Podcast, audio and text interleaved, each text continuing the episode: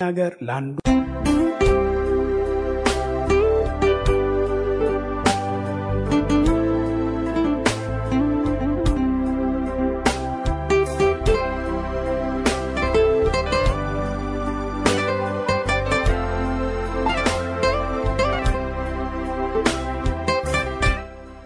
ውድ አድማጮቻችን የጌታችን ጸጋና ሰላም ከእናንተ ጋር ይሁን። ይህ የምታደምጡት መልእክት በኢትዮጵያ የቃል ኪዳን ወንጌል ቤተ ክርስቲያን በእሁድ መደበኛ አምልኮ ፕሮግራም ላይ የተቀዳ ትምህርት ነው። መልእክቱን አዳምጣችሁ በሚኖራችሁ ጥያቄም ሆነ አስተያየት በ www ወንጌል dot org ወንጌል dot org ወይንም www ኢትዮሲጂሲ dot or org ላይ በሚገኘው አድራሻ ልታገኙን ትችላላችሁ። የምትሰሙትን መልእክት እግዚአብሔር ለበረከት ያድርግላችሁ።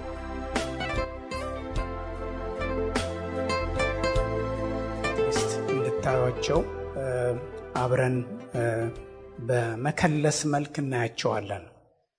እግዚአብሔር የተመሰገነ ይሁን። ይህንን እያደረግን እንድናነብ አንደኛ ቆሮንጦስ ምዕራፍ 12 ከቁጥር አራት ጀምሮ እስከ 11 ያለውን በጌታ በኢየሱስ ክርስቶስ ስም አነባለሁ።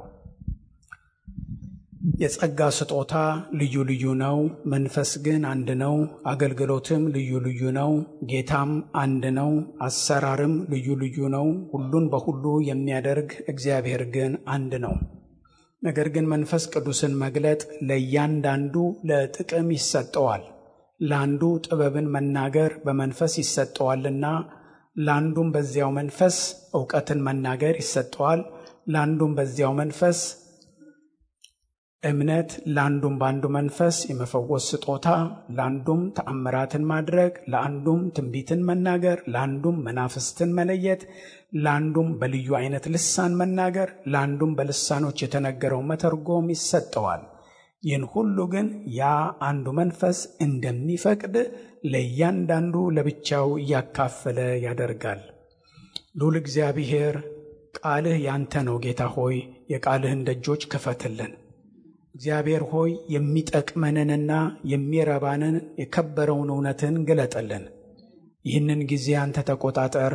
ቅዱሱ መንፈስህ እግዚአብሔር ሆይ አቤቱ የሚወደውን መልካም ሐሳብህን ሁሉ ወደ እኛ ያምጣልን። በጌታ በኢየሱስ ክርስቶስ ስም አሜን። የምንማረው አጠቃላይ የቆሮንቶስን መጽሐፍ ነው። የዛሬው ርዕሳችን እምነት የሚል ነበር እና እምነት የእምነት ስጦታ የተለየ ስጦታ ነው። ይሁን እንጂ በዚህ ክፍል ውስጥ የተጠቀሱትን አጠቃላይ ስጦታዎች በአንድ አይነት መልክ አብረን እንድንመለከታቸው ፈልጋለሁ። ሐዋርያው ጳውሎስ ደጋግሜ በዚህ ቦታ ሳስተምር እንደነበረው እነዚህን የጸጋ ስጦታዎች በዚህ ቦታ ሲጠቅስ እነዚህ ስጦታዎች ብቸኛ ስጦታዎች ሆነው አይደለም የጠቀሳቸው። በሰዎች ሕይወት ውስጥ በቤተ ክርስቲያን ውስጥ ብዙ በርካታ እግዚአብሔር በጸጋው የሚሰራቸው የጸጋ ስጦታዎች አሉ። ስለዚህ መንፈስ ቅዱስ በዚህ ቦታ ላይ ሊያስተምር የሚወደው ትልቁ ዓላማ የጸጋ ስጦታዎችን ምንነት ሳይሆን ሐዋርያው ጳውሎስ አንደኛ ቆሮንጦስን ከምዕራፍ 12 ምዕራፍ 13 ምዕራፍ 14ን ስናነበው የሚያተኩረው ይህንን ነገር የጠቀሰበት ዋናው ትልቁ ምክንያት አማኞች የቆሮንቶስ ቤተ ክርስቲያን ክርስቲያኖች በቤተ ክርስቲያን ውስጥ የሚኖሩትን ሕይወት ነው ለማስተማር የሚፈልገው። ስለዚህ ትኩረቱ የጸጋ ስጦታዎችን ምንነት ሳይሆን የሚመለከተው አማኞች በቤተ ክርስቲያን የሚኖሩበትን ትክክለኛ ሕይወት ለማሳየት ነው። ምክንያቱም በተደጋጋሚ ይህን መጽሐፍ እስከ ምዕራፍ 11 ስናጠና እንዳየነው የቆሮንቶስ ሰዎች በመካከላቸው መከፋፈል አለ እና የቆሮንቶስ ሰዎች ስለ ጥበብ ያላቸው መረዳት የተለያየ ነው። ስለ መንፈሳዊነት ያላቸው መረዳት የተለያየ ነው።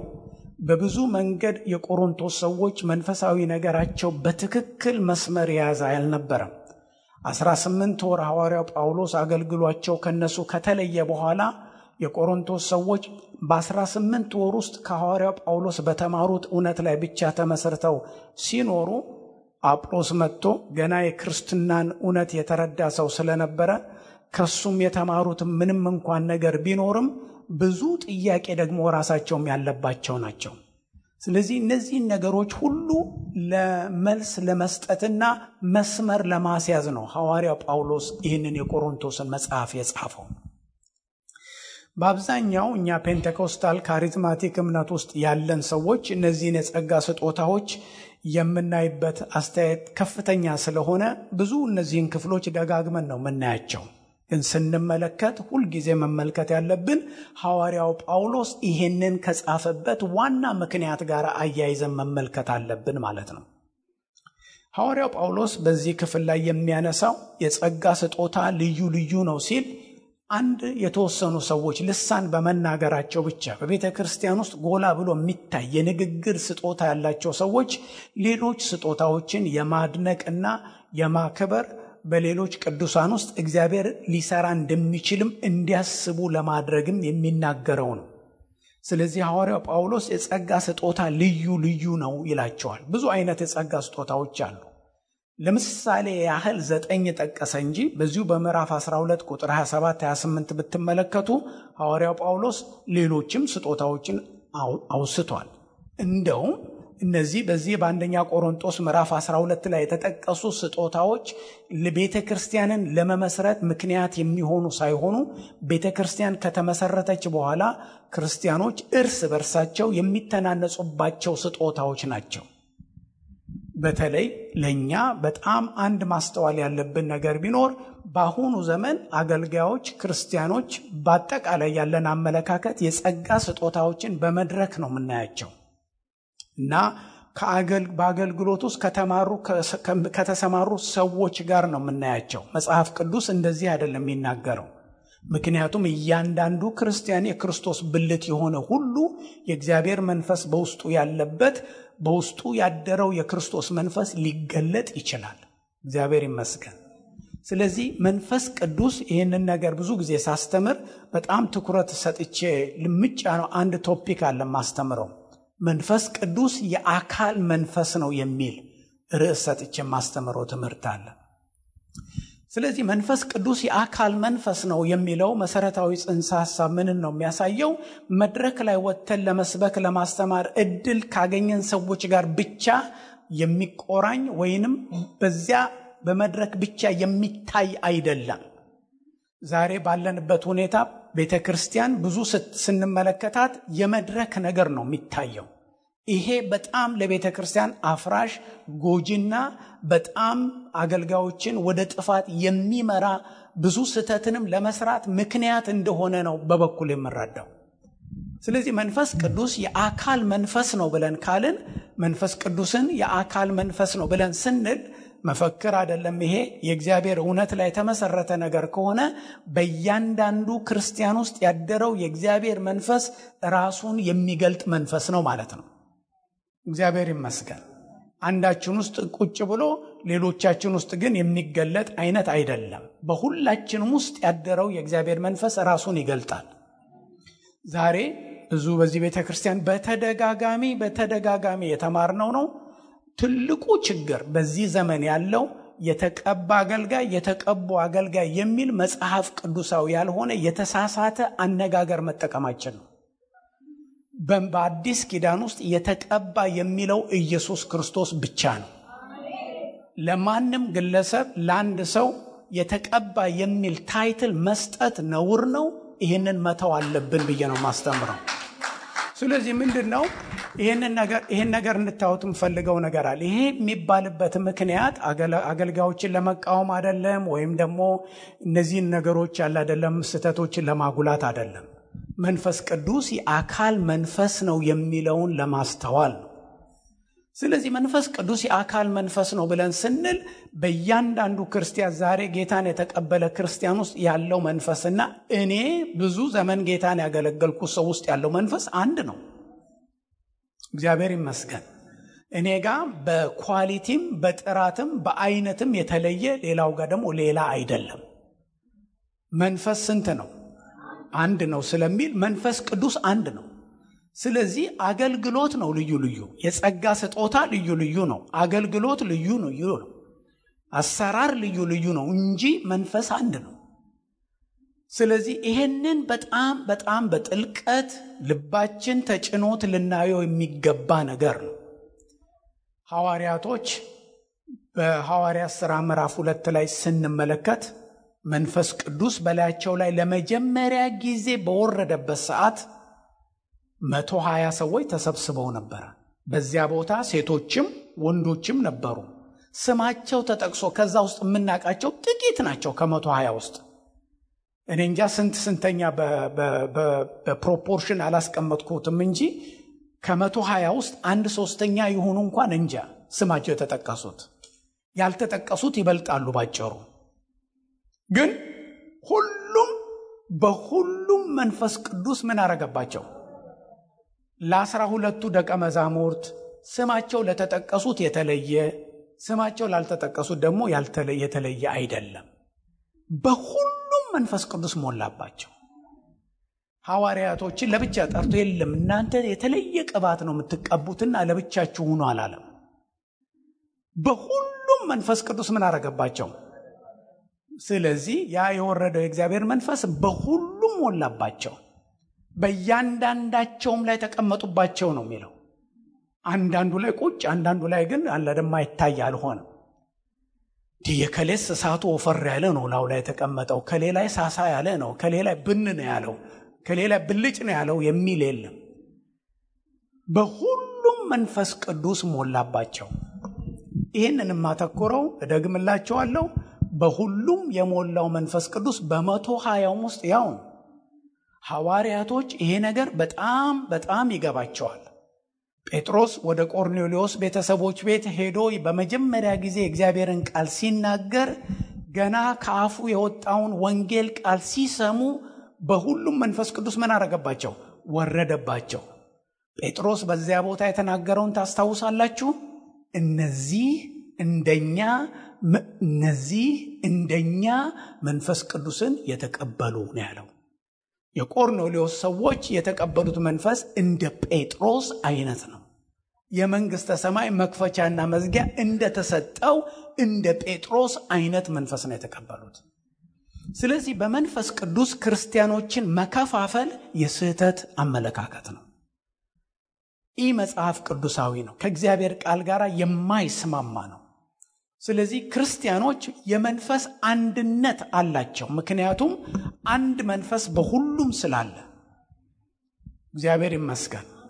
ነገር ግን በሁሉም ክርስቲያን ውስጥ ይሄ አንዱ መንፈስ ግን ራሱን ሲገልጥ ልዩ ልዩ የጸጋ ስጦታ አለ፣ ልዩ ልዩ አገልግሎት አለ፣ ልዩ ልዩ አሰራር አለ። እኔ እንደ ከሊት እንደ ከሌ እንደነ ከሌ አንሆንም እና ሰዎች አገልጋዮቻቸውን የግድ መምሰል የለባቸውም። መንፈስ ቅዱስ በውስጣቸው እንደሚሰራ እንደ አሰራሩ ይላል ጳውሎስ። እንደ አሰራሩ እጋደላለሁ ይላል። አንድ ክርስቲያን ሁልጊዜ የእግዚአብሔር መንፈስ በውስጡ የሚሰራውን አሰራር ነው ማወቅ ያለበት። አሰራር ልዩ ልዩ ስለሆነ እኔ ብዙ ጊዜ የምጸልየው የጸሎት style አለኝ እና personality ያችን matter ያደርጋል ስንጸልይ። ትንቢትም እንናገር እንጸልይም እንዘምርም እግዚአብሔር ሰው የሆነው ባህሪያችን ውስጥ ነው እነዚህ ነገሮች የሚገልጣቸው። ነገር ግን አሰራር ልዩ ልዩ ነው። እግዚአብሔር የተመሰገነው ስለዚህ አንዳንድ ጊዜ እግዚአብሔር መንፈስ ቅዱስ ከለመድኩት የጸሎት አጸላላይ ለየት ባለ መንገድ እንድጸልይ የሚያደርጋቸው ጸሎቶች ይገጥሙኛል። የጸሎቱ ክብደት የጸሎቱ ሸክም ጸሎቱ የተሸከመው ወይም የሚጸለየው ጉዳይ አጸላለይን ይለውጣል። መዝሙር ስንዘምር አንዳንድ ጊዜ መንፈስ ቅዱስ እንድንዘምር የሚያደርገን ሁኔታው ራሱ አዘማመራችንም ይለውጣል። ስለዚህ ይሄ እንደ copycat እንደ parrot copy እያደረግን ሰዎች ያደረጉትን ሁሉ ማድረግ የለብንም። መከተል ያለብን ምንድን ነው? መንፈስ ቅዱስ የሚሰራውን በውስጣችን ያለውን አሰራር ነው። እግዚአብሔር ይመስገን። ብዙ ጊዜ ሰዎች በመንፈስ ቅዱስ በጣም ትልቅ ችግር ውስጥ ከሚገቡት ነገር ምንድን ነው? ለመንፈስ ቅዱስ አሰራር ራሳቸውን ሲሰጡ ሰዎች ብዙ ጊዜ የሚቸገሩት ችግር አለ። መንፈስ ቅዱስ ነው ያደረገኝ ብለው ከቁጥጥር ውጭ የወጣ ብዙ ነገር ይሆናሉ እና መንፈስ ቅዱስ ካሳቃቸው ሲንከተከታሉ። ከፈለጉ ወንበርም ሁሉ እያጋጩ መሬቱን ሁሉ እንትን ይላሉ። እንግዲህ አንድ የመንፈስ ቅዱስ ጀምሯል። አለ ነውራችንንም ገልቦ ምንም አድርጎ ቢያደርግ የሆነ ሁሉ ይሁን ወንበሩን ሁሉ ይለቀቃል። ይሄ መጽሐፍ ቅዱሳዊ አይደለም። ለምን እንደሆነ ልንገራችሁ። መንፈስ ቅዱስ ራስን የመግዛት መንፈስ ነው። መንፈስ ቅዱስ የምን መንፈስ ነው? ራስን የመግዛትና የፍቅር መንፈስ የኃይል መንፈስ ነው የፍርሃት አይደለም። ራስን መግዛት ትልቅ ነገር ነው በመንፈሳዊ ነገር ስለዚህ ራሳችንን ልቅ እንድናረግ አያደርግም። አሰራሩ ልዩ ልዩ ነው አገልግሎት ልዩ ልዩ ነው። በፈለገው መንገድ መንፈስ ቅዱስ ይመጣል ብለን እንመን እንጂ ራሳችንን በማንገዛበት ሁኔታ በመጽሐፍ ቅዱስ የሰጠንን ገደብና መመሪያ በሚያስጥስ ሁኔታ መንፈስ ቅዱስ አይሰራም። አሜን? እግዚአብሔር ይመስገን ስለዚህ አሰራር ልዩ ልዩ ነው አገልግሎት ልዩ ልዩ ነው። በውስጣችን መንፈስ ቅዱስ የሚሰራውን አሰራር ጤናማ መሆኑን በምንድን ነው የምናውቀው? ጤናማ መሆኑን የምናውቀው በግላዊ ነገር አይደለም። ጤናማነቱን የምናውቀው አንድ ጊዜ ጥሩ ምሳሌ ይሆንላቸዋል። አንድ የሆኑ ኳየሮች የማገለግላቸው ወገኖች ነበሩ እና እርስ በርሳቸው ይህንን በመሰለ ጉዳይ ተጋጩ እና በጣም ለመንፈስ ቅዱስ ክፍት ሆነው በውስጣቸው ለሚሰራው ለእግዚአብሔር መንፈስ ራሳቸውን በመስጠት እንግዳ ነገሮች በመካከላቸው መሆን ጀመረ። ያለመዱት ነገር። እና አንደኛው ወንድም መጸለይ ሲጀምር ድምፁን እያጎላ ይሄዳል እንጂ አይቀንስም። ያኔ ደግሞ ስደት አለ። ኧረ ረጋ በል ቢሉት እኔ መንፈስ ቅዱስ ነው ያደረገኝ ምን ማድረግ ይችላለሁ ይላል። ደግሞም ሰውነቱ ከአቅሙ በላይ በጣም ይንዘፈዘፋል ይንቀጠቀጣል እና ይወድቃል ሁሉ። እንዴ መንፈስ ቅዱስ እኮ ራስን መግዛት ነው አሉት። እና እንዴ እኔ ምን ላድርግ? መንፈስ ቅዱስ ነው ያደረገኝ በቃ ክርክር ሆነ ማለት ነው። እሱ ብቻ አይደለም ሌሎችም እንደዚህ ያለ ነገር በአንዳንድ ነገር በህይወታቸው ይታይ ጀመር። እነዚህ ልጆች ያገለግላቸው ስለነበረ ጠሩኝ ማለት ነው። እና አብረን ተገናኝተን ይሄ ልጅም ሌሎችም እዛው እያሉ አንድ ወንድም በመካከላችን አለ እና እንደዚህ እንደዚህ እንደዚህ ያለ ነገር ይሆናል። እኛ እንደዚህ ስንለው እሱ መንፈስ ቅዱስ ነው እንዲያደረገኝ እያለ ይለናል። እና ምንድን ነው ምን ትላለህ? ልጁ የለም አሉ። አይ ለልጁ ባለበት በነገራችሁ ነው የሚሻለው አልኳቸው። አይ አንተ ነፃ ሆነ መናገር እንድትችል ይዘነው አልመጣንም አሉ። No ልጁ ባለበት ቢሆን ጥሩ ነው ልጁ ሲኖር ብንነጋገር ይሻላል አልኳቸው። ወትሮ normally እንደዛ አልልም። ምክንያቱም የእግዚአብሔርን ነገር ስንነጋገር ልጁ ኖረ አልኖረም ምንም ትርጉም የለውም። እና ይህንን ሁኔታ እየተነጋገርን እያለን እነሱ ምን አሉ? በቃ እሺ እንደማልላቸው ሲያዩ በቃ እንግዲህ አለ ያውና እሱ ነው አሉ። እዛ ባለበት ያው መናገር ጀመርን ማለት ነው። እና ምንም ይጨምርልህ የለም እነሱ እንዳሉት ነው አለ። እኔ ለነገሩ መልስ አልነበረኝም ግን ልጁ በመኖሩ ልቤ ወደ እግዚአብሔር ተጋ ማለት ነው። ምን እንደምል? የሚገርማችሁ የእግዚአብሔር መንፈስ በጣም የሚያስገርም ጥበብ ሰጠኝ። ከዚህ በፊት ይህንን ቶፒክ ሰዎች ጠይቀው መልሼም አላቅም። እና ጥያቄ ጠየቅኩት። እሱንም እነሱንም እናንተንም ነው የምጠይቀው። በሰውነታችሁ ላይ ስልጣን ያለው ማን ነው? ሁሉም ሰው ይህንን ደግ መልስ ነው የሚመልሰው ስለዚህ እግዚአብሔር ስልጣን ካለው ከዚህ ስትሄዱ እንግዲህ ፍቃድ ጠይቃላችሁ በእግራችሁም እግራችሁም ብድግ አርጋችሁ ለመሄድ እግዚአብሔር ሆይ እንግዲህ ግሬ ልጠቀምበት እያላችሁ ነው የምትሄዱት? በሰውነታችሁ ላይ ስልጣን ያለው ማን ነው? እናንተ ናቸው። እስኪ በሰውነቴ ላይ ስልጣን አለኝ የምትሉ እግዚአብሔር ወይ እጄ እንድዘረጋ አድርገኝ ትላላችሁ ስታመልኩ? መንፈስ ቅዱስ ያዘረጋኝ ነው የምዘረገው ሁሉ በመንፈስ ነው የማረገው እሱ ካላረገ አይሆንም። ስለዚህ ወገኖች እጃችንን ዘርግተን እናምልክ ቢል ፕሮግራም መሪ አላነሳም። እኔ መንፈስ ቅዱስ ነው እንጂ እሱ አዘኝም ትላላችሁ? እሲ አንድ ቦታ ለመሄድ እግራችሁን ለመጠቀም ፈቃድ አትጠይቁም። ሰውነታችንን የማዘዝ መብት አለን። አይደለም? እግዚአብሔር ወይ እግሬ እንድጠቀምበት ፍቀድልኛ ሰጥቻለሁ ብትጠቀምበት ተጠቀም ባትጠቀምበት ቁጭ ብለቅር ነው የሚላችሁ። ማለቴ እንደኔ ያለ አይነት መልስ ባይመልስላችሁም እርግጡን ልንገራችሁ ብዬ ነው አትሊስት የእግዚአብሔር ወኪሎኝ የዚህ ቆም ያለሁና ስለዚህ እነዚህን ጥያቄዎች ጠየቅኳቸው። በሰውነታችሁ ላይ ስልጣን ያለው ማን ነው ራሳችን ነን። አይደለም እግዚአብሔር ይህን እጅ ሰጥቶናል በስነ ስርዓት እንጠቀምበታል እግራችንን በሙሉ አካላችንን እግዚአብሔር ብታርቡትም ብታስጠሙትም እግዚአብሔር አይ ይሄ ሰውነት የኔ ነው አንተ እንትን አትበላ አልበላም ብልሃል ብሎ በግድ አያበላችሁም። እግዚአብሔር። ትሞታላችሁ አልበላም ብትሉ። አዎ እግዚአብሔር እኔ ካኖረኝ በቃ ይህን ሰውነቴን ሰጥቻለሁ ብትሉ፣ አንዳንድ ሰዎች በነገራችን ላይ እንደዚህ የሚጸልዩ አሉ። ጌታ ሆይ እኔ አላይም የሚሉ አሉ። እኔ አልስቅም፣ አንተ ሳቅ፣ አንተ እንትን አንተ ውደድ፣ በቃ እኔ ምንም ነገር አላስብም፣ አይምሮዬንም ውሰደው አንተ እግዚአብሔር ይላሉ። ምን ያደርግበታል እግዚአብሔር በእኔ አይምሮ? እግዚአብሔርን የሚያህል ትልቅ አምላክ በእኔ አይምሮ ምን መስራት ይችላል? የእኔ አይምሮ ለአንድ አዋቂ ሰው እንኳን አይሆንም። ምክንያቱም ብዙ የዳበረ አይደለም እንኳን ለእግዚአብሔር። ስለዚህ ውሰደው አይምሮዬን፣ ሰውነቴን ውሰድ እያሉ የሚጸሉ ሰዎች አሉ። ከዚህ የተነሳ መንፈሳዊ ጉዳት በሕይወታቸው ይመጣል እና ስታዩዋቸው እንደነዚህ ያሉ ሰዎች እግዚአብሔር መንፈስ ብቻ እንዲቆጣጠራቸው ራሳቸውን የሰጡ ስለሆኑ ሲያዩ ልክ እንደዚህ በ remote controlled እንደሚሆን ካሜራ ይመስላል አይናቸው። እውነቴን ነው የምነግራችሁ። ይሄ fabricate አድርጌ ለ fun አይደለም የምነግራችሁ። እንደዚህ በቃ እንትን ሲሉ አይስቁም። በቃ እና የሚያስቅ ነገር ከውስጣቸው ካልመጣ በመንፈስ ነው እነሱ የሚስቁት። ማንኛውንም ነገር እግዚአብሔር የሚያደርጋቸውን ብቻ ነው። ይህ በጣም ትልቅ ስህተት ነው። እግዚአብሔር ሰውነታችንን ሰጥቶናል። እግዚአብሔር ይመስገን። በአይምሯችሁ ላይ ስልጣን ያለው ማን ነው አልኳቸው። ለማሰብ የምትፈልጉትን እግዚአብሔር አስብ አትሉትም። እናንተ ናችሁ የምታስቡት አይደለም አይደለም? አንዳንድ ሰዎች እግዚአብሔር ካላስጠናኝ እኔ አላጠናም፣ አንዴ እሱ ከመጣ በቃ ራሱ ያደርገዋል ብለው የሚሉ አሉ። አይደለም። አይምሯችን እንደ መኪና የሚሾፈር አይደለም። እግዚአብሔር ሰጥቶናል፣ እናስባለን። ከእነዚህ ልጆች ጋር ግን እንደናንተ ብዙ አልተከራከርንም፣ ተስማማን። ሰውነታቸው ላይ ስልጣን እንዳላቸው፣ በአይምሯቸውም ስልጣን እንዳላቸው በመንፈሳቸው ላይ አልኳቸው። እንኳን ስልጣን እንዳለን ልናምን የት እንዳለን ማናቅም መንፈሳችን አሉ። በጣም አስተዋይ ልጆች ናቸው። በመንፈሳችሁ ላይ ስልጣን አለኝ የምትሉ እግዚአብሔር ነው ስልጣን ያለው የምትሉ አትፍሩ፣ አይዟችሁም፣ ምንም አትከሰሱ። ምን ምን የመሸበት ታድራላችሁም፣ መምሸቱ አይቀርም።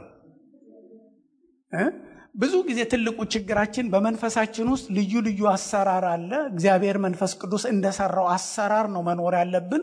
በመንፈሳችን ውስጥ የሚመጣውን አሰራር የመጣውን ሁሉ መሆናችን ነው እና መንፈስ ቅዱስን ልቀቁት የሚባልበት ሁኔታ አለ። ልቀቁት፣ በቃ የማይመጣም ሁሉ ሁኑ ይባላል። ልቀቁት። እንዴት ነው የምንለቀው? መቼ ያዝ ነው? አትያዙት ይላሉ። እንዴት ነው መንፈስ ቅዱስን ማን ይዛል? ማንም ሰው እንደ እንኳን መንፈስ ቅዱስን አየርም አልይዘም። እንዴት ነው የሚያዘው? ብዙ ነገሮቻችን ከመንፈሳዊ ናፍቆትና ግለት የተነሳ ገዳዳ በሆነ መንገድ የምንጠቀምባቸው ቃሎች ናቸው እንጂ በመንፈሳዊ ነገር ትርጉምም የላቸውም። በነገራችን ላይ ያዙት፣ ልቀቁት፣ ምን ምኑ ነው የሚያዘው? ሰው የራሱን መንፈስ መያዝም ማለት በጣም ማስተዋል አለበት። ከዛ እነዚህ ልጆች ነገርኳቸው። ትልቁ ችግር በመንፈሳዊ ነገር ውስጥ መንፈስ ቅዱስ በውስጣችን በሚሰራቸው ስራዎች ውስጥ በመንፈሳችን ላይ ስልጣን ያለን መሆኑን አለማወቃችን ቅጥር እንደሌላት እንደፈረሰች ከተማ መንፈሱን የማይከለክል ሰው እንዲሁ ነው ይላል። በአይነ ሕሊናችሁ ተመልከቱ። በመጽሐፈ ምሳሌ ላይ ቅጥር የሌላት የፈረሰች ከተማ በጥንት ዘመን ምን እንደማለት እንደሆን ታውቃላችሁ? Port of entry የላትም። አሁን አሜሪካን ሀገር ስትመጡ የ immigration officer የሌለበት ቦታ የለም። ሕጋዊ በሆነ መንገድ የሚመጣ ሰው ሁሉ አሜሪካን በራፍ አላት። በዚያ በራፍ ላይ የሚቆም የ immigration officer አለ። በአይሮፕላን ብትመጡ፣ በመርከብ ብትመጡ፣ በመኪና ብትመጡ፣ ከካናዳ ብትመጡ በመኪና ነው ብዙ ጊዜ ልትመጡ የምትችሉት። ስለዚህ በመግቢያ ቦታዎች ሁሉ ላይ አሜሪካን ሀገር ለመግባት የሚያበቃችሁን ነገር የሚወስን ወሳኝ የሆነ የ immigration officer አለ።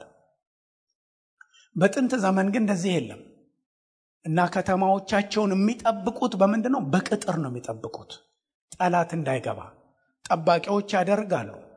በአሁኑ ዘመን ሳተላይት አለ፣ ሄሊኮፕተር አላቸው። አይታችሁ እንደሆነ አንዳንድ ቦታ የትራፊክ ፍጥነትንም ሆነ ትራፊክ ሕጎችን መከበራቸውን የምናየው በአይሮፕላን በሄሊኮፕተርም እየዞርን ነው ይላሉ። ስለዚህ ፖሊስ መጥቶ ማቆም ብቻ አይደለም። ሄሊኮፕተሩ በፍጥነት እየሄዳችሁ ካየ ፎቶግራፍ ካነሳ ትኬት ይደርሳቸዋል። ማን አየኝና ያልተያዝኩም ብትሉ ሄሊኮፕተር አንስተዋል ነው የሚላችሁ። በጥንት ዘመን ሄሊኮፕተር የለም፣ ሴኪሪቲ ካሜራ የለም፣ ምን የለም። ምንድን ነው ያለው? ቅጥር ነው ያለው፣ አጥር ነው ያላቸው። ስለዚህ አንዲት ከተማ ወደ ውስጧ የሚገባውንና የማይገባውን የምትከለክለው በዛ ቅጥር ነው። ልክ እንደዚሁ ይላል የእግዚአብሔር ቃል እኔና እናንተ መንፈሳችንን በመከልከል ቅጥር እንሆናለን። ወደ አንድ ከተማ የሚገባ ሰው የሚከለከለው ለንግድ ነው የመጣሁት እኔ ዕቃ ልሸጥ ነው ብሎ ካለ አለ አይደለም፣ ወታደር ካልሆነ ለሀገሪቱ insecurity የሚያመጣ ከሆነ ጠባቂው በተሰጠው መመሪያ መሰረት ግባ ይለዋል፣ ውጣ ይለዋል። አያችሁት?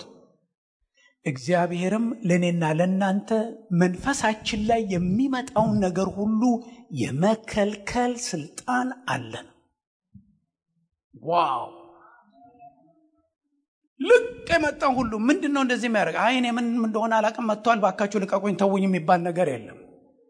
የመጣውን ነገር ማወቅ አለብኝ። ወደ አሜሪካን የሚገባውን ሰው port of entry ላይ የአሜሪካን ኤምባሲ የስድስት ወር ቪዛ ሰጥቶኛል ብትሉ ማንንም lawyer መጠየቅ ትችላላችሁ። የ immigration officer የአምስት ዓመት ለምን አይሰጥህም? እኔ አትገባም ካልኩ አትገባም ካላችሁ ሴኔተር የለም congressman የለም አይሰርዘውም ያን ውሳኔ። ለምን? የአሜሪካን ባለስልጣን ሆኖ በቆመበት ቦታ ያ ሰው የሚወስነው ውሳኔ የጸና ውሳኔ ነው። አንዳንድ ሰዎች ፓስፖርታቸው መብታቸው ሆኖ እንደፈለጉ ሲዘላብዱ ስንት ሰው በመጡበት አይሮፕላን እንዲመለሱ ተደርገዋል። ስለዚህ ያ immigration officer ወደ አሜሪካን መግባትን መውጣትንም ለመከልከል የሚችል ስልጣን አለው። ማንንም የ immigration officer immigration lawyer ማናገር ችላላችሁ። this is true እነግራችሁ ነገር። ስለዚህ ከኢትዮጵያ ሲመጡ አንዳንድ ሰዎች በቃ ቪዛ ተሰጠኝ፣ የስድስት ወር አገኘው፣ የሁለት ዓመት አገኘው ይሉና ቤታቸውን ንብረታቸውን ሁሉ ሸጠው በሉ ደህና ሁኑ፣ በቃ አልመለስም ይላሉ። ቪዛው የሚለው ቱሪስት ነው የሚለው ለእንግድነት እንደመጣ ነው። እና አንዳንዱ እንደውም አንድ ጊዜ አንዱ ሰው ምን አረገ ከሚሰራበት መስሪያ ቤት በቀደም ስናገር ነበር እና ለስራ recommendation ነጮች የጻፉለትን ሁሉ ደብዳቤ ፓስፖርት ውስጥ እጥፍጥፍ አድርጎ አስቀምጠዋታል። እና ፓስፖርቱን ሰጥ officer ኦቹ እዛ ያሉት በጣም ብዙ ነገር ነው የሚያዩት። የእናንተን ሁኔታ ያሉ ፓስፖርት ብቻ አይደለም የሚያዩት። ስንት ቀን ነው የምትቆየው ሲሏችሁ ዝም ብለው እንዳይመስላችሁ አይ እኔ እንኳን ከተመቸኝ እቀራለሁ ካላችኋቸው በዚህ ቁጭ ብለህ ጠብቅ የሚወስድህን አይሮፕላን ታገኛለህ ነው የሚሏችሁ። ይህ ወንድም በዛ ቦታ ላይ የተጣጠፈውን ደብዳቤ ሳይ ለስራ recommendation letter አሜሪካ እንዲቀጠር recommendation letter እዛየ ኦ አሜሪካን የመቅረት ዓላማ አለህ አለው። አዎ አትገባም አለው። ያመጣውን ዶሮ ወጥና ቋንጣ ምናምን ያንን ድርቆሹንና ቆሎን አስረክቦ በመጣበት አይሮፕላን ተመለሰ። እያችሁት ቅጥር ለጥንት ዘመን ሰዎች ማንም እንዳይገባ ምን ያደርጋሉ? እንደ መርፌ ቀዳዳ የሆነች በር ብቻ ነው የሚተዉት። ትልልቅ ነገር ይዞ የመጣ እንዳይገባ እነሱ ሲተኙ ሲተኙ ጠላት ከነትጥቁ ከነሰራዊቱ ከነፈረሱ እንዳይገባ የመርፌ ቀዳዳ የምታክል እነዚህ በመርፌ ቀዳዳ መርፌ ቀዳዳ የሚለው የመርፌን እንዳይመስላቸው የመርፌ ቀዳዳ ይለዋታል። ከጥበቷ የተነሳ ሰረገላ አታስገባም፣ ፈረስ አታስገባም። ነጋዴዎች ሲመሽባቸው በዛች በመርፌ ቀዳዳ ለማስገባት ግመሎቻቸውን አስተኝተው ሸክሙን ሁሉ አውርደው እየጎተቱ እየጎተቱ ለምን በሩ ተዘግቷል፣ መግቢያ የለም። አያችሁት?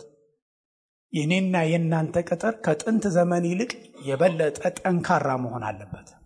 ብዙ ሰዎች መንፈሳዊ አቋም መውሰድ ለመንፈስ ቅዱስ ችግር ነው ብለው ያምናሉ። ልቅነት ለመንፈስ ቅዱስ ችግር ነው።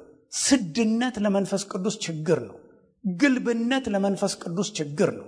ራስን መግዛት ለመንፈስ ቅዱስ ችግር አይደለም፣ መንፈሳዊነት ነው።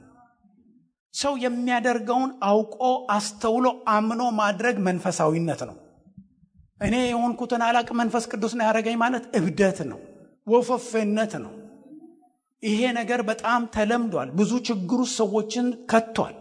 ዛሬ አንዳንድ ሰዎች ቤተ ክርስቲያን መጥተው እንዴ እኔ እዚህ ቤተ ክርስቲያን ገብቼ ላብድ ነው ወይስ ሰው ልሆን ነው ብለው አልፈልግም ብለው የሚወጡበት ጊዜ አለ። ክርስቲያኑ የሚሆነውን ነገር ሜዳ ላይ የተንከባለለ የሚሆነውን ሲያዩ እንዴ እናንተ እንዲህ psychiatrist መምጣት አለበት እንጂ ምንድን ነው ይሄ ምን ጉድ ነው ብለው የሚሉበት ሁኔታ አለ። ይሄ ነገር የማይስማማችሁ ሰው ልትኖሩ ትችላላችሁ። ይሄ serious የሆነ መንፈሳዊ አቋም ነው። መደራደር ወይም ከማንም ጋር የምንመቻችበት ነገር አይደለም። መንፈስ ቅዱስ ወደ ምድር የመጣው ቅጥ ያጣ ሕይወት ሊያኖረን ሳይሆን የመንፈስ ቅዱስ ትልቁ ተልእኮ የእግዚአብሔር ልጆች ሆነ እንድንኖር ማድረግ ነው። በመንፈስ የምንመራ እንድንሆን ማድረግ ነው። መንፈስ ቅዱስ እኛን እንደ entertainment እንደ ሲኔማ ቤት እንደ አንድ አይነት ድራማ እንደሚታይበት ቦታ ሰብስቦ ማንጫጫት አይደለም። የእግዚአብሔር ልጆች የእግዚአብሔር ሰዎች በመንፈስ ቅዱስ የምንመራ የመንፈስ ፍሬ የምናፈራ ክርስቶስን የምንመስል እንድንሆን ማድረግ ነው። ዓላማው ይሄ ነው። መንፈስ ቅዱስ ዋናው ተልእኮ ነቢይ እኛን ማድረግ አይደለም። ፈዋሾች እንድንሆን ማድረግ አይደለም። የመጀመሪያው ሚሽኑ የእግዚአብሔር ልጆች አድርጎ ማኖር ነው። ሌላው ነገር የዛ ውጤት ነው። መጀመሪያ ልጅ ነው መሆን ያለብን። የእግዚአብሔር ልጆች የሆኑ ሁሉ በመንፈስ የሚመሩ ናቸው። በመንፈስ መመራት የለም። እንደፈለግን ስንዋሽ፣ ስንቀብጥ፣ ምን ስንል ሁሉን ስናደርግ መተን በስሜት ብቻ የተቃጠልን ሰዎች እንሆናለን። አይደለም። ሰኞ የእግዚአብሔር ልጅ ነኝ፣ ማክሰኞ የእግዚአብሔር ልጅ ነኝ፣ በመንፈስ እመራለሁ፣ እመላለሳለሁ፣ የመንፈስ ፍሬን አፈራለሁ። ይህንን ነው መጠየቅ ያለብን። ስለዚህ ቅጥር እንደሌላት እንደፈረሰች ከተማ መንፈሱን ምንም ማድረግ ሰው የማይከለክል ማይከለክል በል ውስጤ እንዴት ሰው እንዴት መንፈሱን ይከለክላል? አለቦታው ዝም ብሎ ሳቅ ሲመጣብኝ ከለቀቁት ምን ሆናለሁ? ማቆሚያም የለውም። በነገራችን ላይ እኔ ብዙ የሚስቁ ሰዎች interview አድርጌያለሁ። ሌሊቱን ሁሉ ስትስቅ ነበር ወንድም ከሌ። እኔ ኬት እንደጀመርክ አይቻለሁ። ከሌ መጣና ያዛህ አልኩት። አንድ ወንድም እሱ እየሳቀ ነው የመጣውና ስታየው ሳቅ ተያይዛችሁ እየሳቃችሁ ወደቅ። ማቆም አቃተ። ሌሊቱን በሙሉ ሳቅ። ምንድን ነው አልኩት። እኔ ምንም በቃ ምን እንደሆንኩ በቃ ዝም ብዬ በቃ ሳቅ የመጣም እንዲሁ ሌሊቱን በሙሉ ውድ ወገኖቼ አያችሁት? መከልከል የነበረበትን አልከለከለም ማለት ነው አይደለም። አንዳንድ ነገር የሚሰማንን ነገር ሁሉ መግለጥ የምንፈልግበት ነገር አለ። መግለጥ መግለጥ እግዚአብሔር በሰጠው ልክ ነው የምንገልጠው እንጂ እኛ ጨምረንበት አይደለም። አንድ ሰው ኤሌክትሪክ ቢይዘው አንድ ሰው ይላል፣ አንድ ሰው ሊል ይችላል። አንዳንድ ሰው አንዳንድ ሰው ሁሉ ተደናብሮ ከአገር ለቆ ሊሄድ ይችላል። ለትንሽ ነገር የተለያየ ምላሽ ሰዎች ይሰጣሉ። እግዚአብሔር ያደረገንን ነገር ሁሉ መነካታችንን ለማሳየት የምንፈልግበት ግለት ችግር ውስጥ ሊከተን ይችላል። ስለዚህስ መንፈሱን የማይከለክል ሰው እንዲሁ ነው አለ። ቅጥር እንደሌላት እንደፈረሰች ከተማ ማንኛውም ነገር እየመጣ ያተረማምሰዋል። ልክ አንድ ጊዜ ነፋስ እንዲነፍስ ካደረግን እዚህ ቤት ወረቀቱንም ሸሚዛችንን ምኑንም ሁሉ እንደሚገለባብጠው ልክ እንደዛ ትርምስምስ ነገር ቶርኔዶ ይፈጠራል። መንፈሳችንም መከልከል አለብን። ክብር ለእግዚአብሔር ይሄ ሰውነታችን ውስጣችን ያለውን መንፈስ አይከለክልም። ፈቃዳችን ነው የሚከለክለው። መከልከል የፈቃድ ጉዳይ ነው። እግዚአብሔር የተመሰገነ ይሁን። ሌላው በዚህ በመጽሐፍ ቅዱስ ውስጥ የተጠቀሰ ነገር በመንፈሱ ላይ የሚገዛ ከተማን ከሚገዛ ይበልጣል። መግዛት አለብን። የራሳችን መንፈስ መንፈሴን ለሌላ አልሰጥም። እጄን እግሬን ለሌላ እንደማልሰጥ ሁሉ እግዚአብሔር መንፈሴ ከእግዚአብሔር ጋር ይተባበራል እንጂ መንፈሴን ልቅ አድርጌ እንደፈለገ ይሁን ብዬ ልለቅ አልችልም። እንደዛ ማድረግ በጣም አደገኛ ነው። ብዙ ሰዎችን ብዙ ኬዎስ ውስጥ ይከታቸዋል። ስለዚህ መንፈሱን የሚገዛ መሆን አለበት። በዚህ ትስማማላችሁ አልኳቸው። ልክ ነው አሉ። እንግዲህ ያንን ልጅ ምን አልኩት?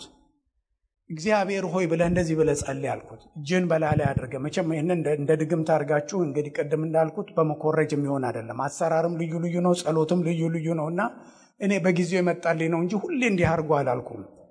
በዚህ ልጅ ላይ ይሄን ያልኩት ነገር ስለሰራ ይሄ ነገር ይሰራል ማለት ነው፣ በሉ እጃችሁ እንዲያርጉ እያልኩ አይደለም። ያኔ የመጣልኝ በጊዜው ልቤ የሞላውን ያደረግኩት እንጂ ይሄ የአሰራር ሁሉ አይነትን የሚወስን ነገር አይደለም። እግዚአብሔር በብዙ መንገድ እንድትጸልዩ ሊያደርግ ይችላል። ግን ያንን ልጅ ምን አልኩት? እጅህን በላህ ላይ አድርገህ እግዚአብሔር ሆይ መንፈሴን የመከልከል በመንፈሴ ላይም የመግዛት ስልጣን ስለሰጠኸኝ አመሰግንሃለሁ ብለህ ጸልይ አልኩት እና ስትጸልይ ያልነገርኳችሁ ቅድ የነገርኳቸው ነገር መንፈሴን የምከለክለው መንፈሴንም የምገዛው ምን ምን ነገሮች ናቸው እንዳይሆኑ የምፈልገው ምን ምን ነገሮች ናቸው? በምንድን ነው እሱ መቆጣጠሪያው መለያው ምንድን ነው?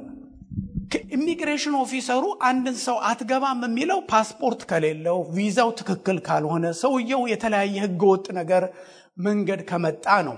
መመሪያዎች አሉት። ዝም ብሎ አይደለም። መልክ ያስጠላኛል፣ ደስ አይለኝም፣ አትገባም አይልም። የሚመለከታቸው ስርዓት ያሉት ነገሮች አሉት። እኛም የምንከለክለውን ነገር በምንድን ነው የምንከለክለው? መጽሐፍ ቅዱስ እዚሁ አንደኛ ቆሮንጦስ ላይ የሚናገረው ነገር አለ። ያንን እንደ መመሪያ ማድረግ እንችላለን። ለምን? የአምላክ ቃል ነውና። እግዚአብሔር የተመሰገነ ይሁን። በእናንተ ዘንድ ለማነጽ ይሁን የሚል ቃል አለ። ምን ይላል? በእናንተ ዘንድ ሁሉ ለምን ይሁን? ለማነጽ። ማንን ለማነጽ? ቤተ ክርስቲያንን ለማነጽ። ክብር ለእግዚአብሔር ይሁን። ድንጋይ ቤት ስለሰራ ቤትም ማሰሩ ከሆነ ድንጋይ የሚሰበስብ ሰው የለም አለ እንዴ? አንድ ነገር ለመገንባት ስንል ነው አንድ ነገር የምንፈልገው። በእናንተ ዘንድ ይላል። በእናንተ በእህቶቼ፣ በወንድሞቼ፣ በእኔ ዘንድ ሁሉም ነገር ለምንድን ነው መሆን ያለበት?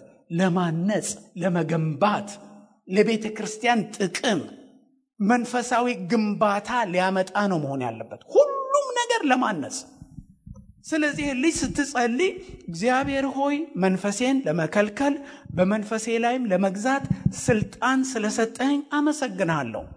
ቅጥ ያጣውን ገንቢ ያልሆነውን ከመስመር የወጣውን ጥቅም የሌለውን ነገር ሁሉ በላይ ላይ እንዲካሄድ አልፈቅድም ብለህ ጸልይ አልኩት።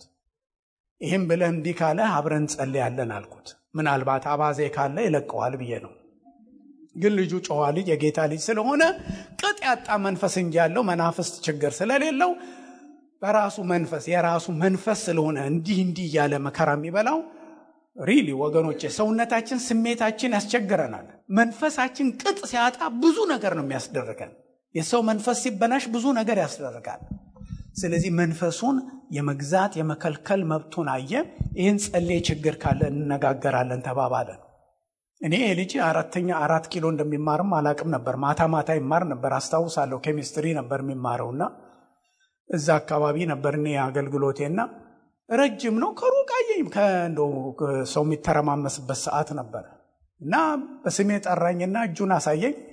አገኘሁት። በጣም ደስ የሚል ልጅ ነው። በደስታ የተሞላ ነው ሁልጊዜ ህይወቱ ሳየው እና በጣም ላውቅ ፈለግኩ። እንዴት ነው ጸለይኩ ያን ነገር አልኩት። አሁን አለኝ እና ልቤ እየሰጋ ነው። ምክንያቱም እግዚአብሔር የሚሰራውን እኔ አላውቅምና በጊዜው የገባኝን ልንገረው እንጂ የእግዚአብሔርን ሀሳብ በህይወቱ እንዴት እንደተከናወነ ለማወቅ ጠየቅኩት። ይገርመሃል፣ ያኔ እንደዛ ጸልይ ካልከኝ ወዲህ ያ ነገር ቆም አለ እና ስትጸልይ በረከት አለሁ ያልኩት። አዎን አለ። በልሳን ትጸልያለህ? አዎን። እና እግዚአብሔር ጸጋ ከውስጥህ የተጓደለብህ አልኩት። በፍጹም አለ። ምንድን ነው የቀረው? ያው በቃ የሚያደርገኝ ነገር በሙሉ ነው ይሄ መንዘፍዘፉ መጮሁና የ volume ጉዳይ ነው አለ። አይ volume control እና የ shaking ከሆነ ምንም አይደለም። አጥንቱም እንዳይነቃነቅ አለቦታውም እንዳይሆን ይረዳዋል። አያችሁት? አስተዋላችሁ ወገኖች? ይህንን ነገር ብዙ ሰዎች ተጠቅመውበታል። መንፈስ ቅዱስ የአካል መንፈስ ነው። በውስጣችን በብዙ ልዩ ልዩ መንገድ ይሰራል። አሰራር ልዩ ልዩ ነው። አገልግሎት ልዩ ልዩ ነው። መንፈስ ግን ስንት ነው? አንድ ነው። አገልግሎት ልዩ ልዩ ነው። መንፈስ ግን ስንት ነው? ስለዚህ በምንም አይነት አንዱን የእግዚአብሔርን መንፈስ አንዱ ላይ እንደዚህ ሌላው ላይ እንደዛ እያልን ኳሊቴቲቭ የሆነ ወይንም ይሄ ቅጽል የበዛበት ቃል አጋኖ የበዛበት ነገር መጠቀም ለቤተ ክርስቲያን እድፍ ነው። በጣም ችግር ነው። በተለይ የተቀባ የሚል ቃል ብዙ አትጠቀሙ። ጥሩ አይደለም። በጣም ጤናማ አይደለም። እንደዚህ ያለ ነገር ብዙ አገልጋዮችን እንዴት ነው ስጋቸውን ያገናል እና ሰዎች ያዩልኝ ነገር አለ እያሉ የሌላቸውን ሁሉ እንዳላቸው በመሆን ወደ ብዙ ችግር ውስጥ ሊማገዱ ይችላሉ። very dangerous እንደዚህ ያለ ነገር። በዚህ መንገድ ሄደው ይኸው እኔ በእግዚአብሔር ቤት እንግዲህ ጸጉሬም አልቆ የተረፈችውም ወደ ነጭነት ተለውጣለች። ተመልከቱ ወገኖቼ፣ በእግዚአብሔር ቤት በኖርኩት ዘመን በእንዲህ መንገድ የሄዱ ሰዎች ምንም በጌታ ቤት ቢኖሩ ብዙ ነገራቸው ትርፍ የለውም፣ አላተረፉበትም። ውድ ወገኖቼ መንፈሳዊ ነገራችን ትልቅ የሚሆነው ክርስቶስን ካጎላ ብቻ ነው። አንድ ሰው በመንፈሳዊ ሕይወቱ በሕይወቱ በአገልግሎት በሚሰራው መንፈስ ቅዱስ በሚገልጠው ነገር አይደለም። እግዚአብሔር በተአምር ቢጠቀምባችሁ፣ በፈውስ ቢጠቀምባችሁ፣ በትንቢት ቢጠቀምባችሁ ይቻለዋል። ግን እነዚህ ነገሮች የአገልጋዩ ማንነት ሳይሆን የሚያሳዩት ውድ ወገኖች የተገለገለውን ሕዝብ ነው ማሳየት ያለባቸው። አቤት ይሄ ነገር ቢገባቸው አንድ ፖስተኛ በጣም ጥሩ ጥሩ ስጦታ ለአካባቢው ሰዎች ሁሉ አለ አይደለም። ይህ ፖስተኛ የሚያመጣው ሰዓት እንዴት እንዴት የመሰለ ፓኬጅ ነው የሚያመጣው። ምን አይነት እስቲ አንድ ጊዜ ፎቶግራፍ ላንሳ እባክህ፣ የምትገርም ሰው ነው የሚላለ እንዴ። ፖስታው የሚመጣው ዕቃ የላከው ሰውና የተቀባዩ ናቸው የሚገርሙት። አይደለም እንዴ መሆን ካለበት አይደለም። ፖስተኛው እንደኛ እኮ እንደ ፖስተኛ ነን። ስለዚህ የእግዚአብሔር ቅባት በሰዎች ላይ ቢሰራ የሰራው የሰራው ውጤት ነው መታየት ያለበት። አይደለም እንዴ? የእግዚአብሔር ሕዝብ ነው መታየት ያለበት። የእግዚአብሔር ቤተ ክርስቲያን ነው ታንጻ መታየት ያለባት። አገልጋዮች ላይ ተኮር የሆነ የቅባት ቋንቋ ቤተ ክርስቲያንን ያደኸየ፣ ቤተ ክርስቲያንን ያራቆተ፣ አገልጋዮችን አጭበርባሪ ያደረገ የክርስቶስን ወንጌል መነገጃ ያደረጉበት ስህተት ስህተት ስህተት እንደ አሸን በስቷል። ስለዚህ የመንፈስ ቅዱስ ተልእኮውና ዋና mission ኡ ኢየሱስ ነው። ኢየሱስ ሲገለጥ ደግሞ የምታድገው የምትታነጸው ማን ነች? ቤተ ክርስቲያን ነች። እግዚአብሔር የተመሰገነ ይሁን። በእኔ ውስጥ እግዚአብሔር በኃይል ሰርቶ ከሆነ የሰጠኝ ጸጋ መልካም ከሆነ እንደ military ጄኔራሎች ሜዳሊያ ሆኖ እዚህ ላይ አቤት ላው ላይ የው እንዴት ነው እሱ ስጦታዎቹ ሁሉ እንደ አሁንማ ጆሮውም ላይ ሊወጣና አፍንጫውም ላይ በሙሉ ተንጠልጥሎ መዓት አይደለም እንደ ያዘው ወይ ተሽቆጠቆጠ የሚባል ነገር አለ እንዴ? ያለን ነገር ሁሉ ግንዱ ጋር ተጣብቀን የሚታየው ፍሬ በሙሉ ይለቀማል እንጂ እኛ ላይ አይኖረው። ብዙ አፍርተን ከሆነ እንገረዛለን። አይ ይህንንስ አልገርዘውም ይህን ሁሉ ደክሞ ደክሞ አጀፍጀፍ ብሎ ይዞ እንዳለ ይሸከም የሚል አምላክ አይደለም። ያፈራውን የወይን ቅርንጫፍ ይገርዘዋል። መግረዝ ምን ማለት እንደሆን ታውቃላችሁ? ድሮ ልጅ እያለው ወይን ነበረ ዘመዶቼ ግቢ ውስጥ ሲገርዙት አንድ ቀን ደነገጥኩ። እንዲህ ወይኑን አጠፉት አልኩኝ። ልጅ ነበርኩ። ምን ማድረጋቸው ነው? መግረዛቸው ነው። ለምን? በደንብ እንዲያፈራ ለማድረግ። ያለውን ተሸክሞ ባለው እየከበረ የሚያድግ አገልጋይ የለም። ያለውን እያጣ ነው። አገልግሎት ያሳጣል። እውነተኛ አገልግሎት ያሳንሳል እንጂ አገልጋዮችን እያጎላ ተገልጋዮችን እያከሳ ፓራሲቲክ ነው። እሱ cancerous ነው። dangerous የቤተ ክርስቲያን immune system ገዳይ ነው። ስለዚህ እድገታችን መንፈሳዊ እድገታችን አካላዊ ነው እንጂ ግለሰባዊ ወይም ministry አይደለም። እነዚህ ችግሮቻችን የምንጠቀምባቸው ቃላቶቻችን ያልተቀደሱ፣ በእግዚአብሔር ቃል ላይ ያልተመሰረቱ፣ የክርስቶስን ማዕከላዊነት የሚጋርዱ ስለሆኑ ብዙ ዕዳ ያስከፍላሉ ካልታረሙ ብዙ ዕዳ ያመጣሉ ካልታረሙ። እነዚህ ነገሮች እግዚአብሔር ይህን እንድናስወግድ ጌታ ይርዳል። እግዚአብሔር ይርዳል። እኔ ወገኖቼ እንደዚህ አስተምሬ ሰዎች ይህን ሲረሱ አይቻለሁ። ውድ የጌታ ልጆች መንፈስ ቅዱስ የምን መንፈስ ነው ብለናል? የአካል መንፈስ። ክብር ለእግዚአብሔር ይሁን። አንድ ቦታ እንመልከት። ይህን መቼም በዚህ ቤተ ክርስቲያን ብዙ ጊዜ አይተነዋል። ግን እዚህ ላላችሁትም ወገኖቻችን ይህ ሰውዬ ምንድን ነው ሌላ ቦታ እንደው የማይባል ነገር እያለ ምንድን ያምታታናል እንዳትሉ ማሰሪያ ላሳያችሁ። አንደኛ ዮሐንስ ምዕራፍ ሁለትን ተመልከቱ። አንደኛ ዮሐንስን የሚጽፈው ዮሐንስ ማን ነው? ዮሐንስ ማን ነው? እስኪ እንጠይቅ። ማን ነው ዮሐንስ? ከአስራ ሁለቱ ደቀ መዛሙርት ጌታ ለየት አድርጎ የሚያቀርባቸው ሶስት ደቀ መዛሙርት አሉ። ከነሱ አንዱ ነው ጴጥሮስ፣ ዮሐንስ፣ ያዕቆብ። ዮሐንስ ከሶስቱም ለየት ያለ ነው። ከጴጥሮስም ከያዕቆብም ይለያል። ጴጥሮስ እንዴት በምን አይነት ሞት እንደሚሞት ጌታ በነገረው ጊዜ ጴጥሮስ ቶሎ ብሎ የጠየቀው የዮሐንስን ነው። እሱስ አለ የሌሎችን አልጠየቅም። ለምን? ዮሐንስ very unique ነው። ዮሐንስ ሌሎቹ ሁሉ ጌታ ሲሰቀል ካጠገቡ ሲሸሹ፣ ዮሐንስ ማርያምን የጌታ የኢየሱስ ክርስቶስን እናት ባደራ የተቀበለ ነው። ዮሐንስ ብዙ ጊዜ ኢየሱስ ክርስቶስ ሲገለጥ በውሃ ላይ ሲሄድ ወይም እንደዚህ ከሞት ከተነሳ በኋላ ሌሎቹ ግራ ሲገባቸው ጌታ እኮ ነው የሚል ቶሎ ብሎ እሱ ነው የሚጽፋቸው ጽሑፎች ሁሉ ልዩ ውበት አላቸው።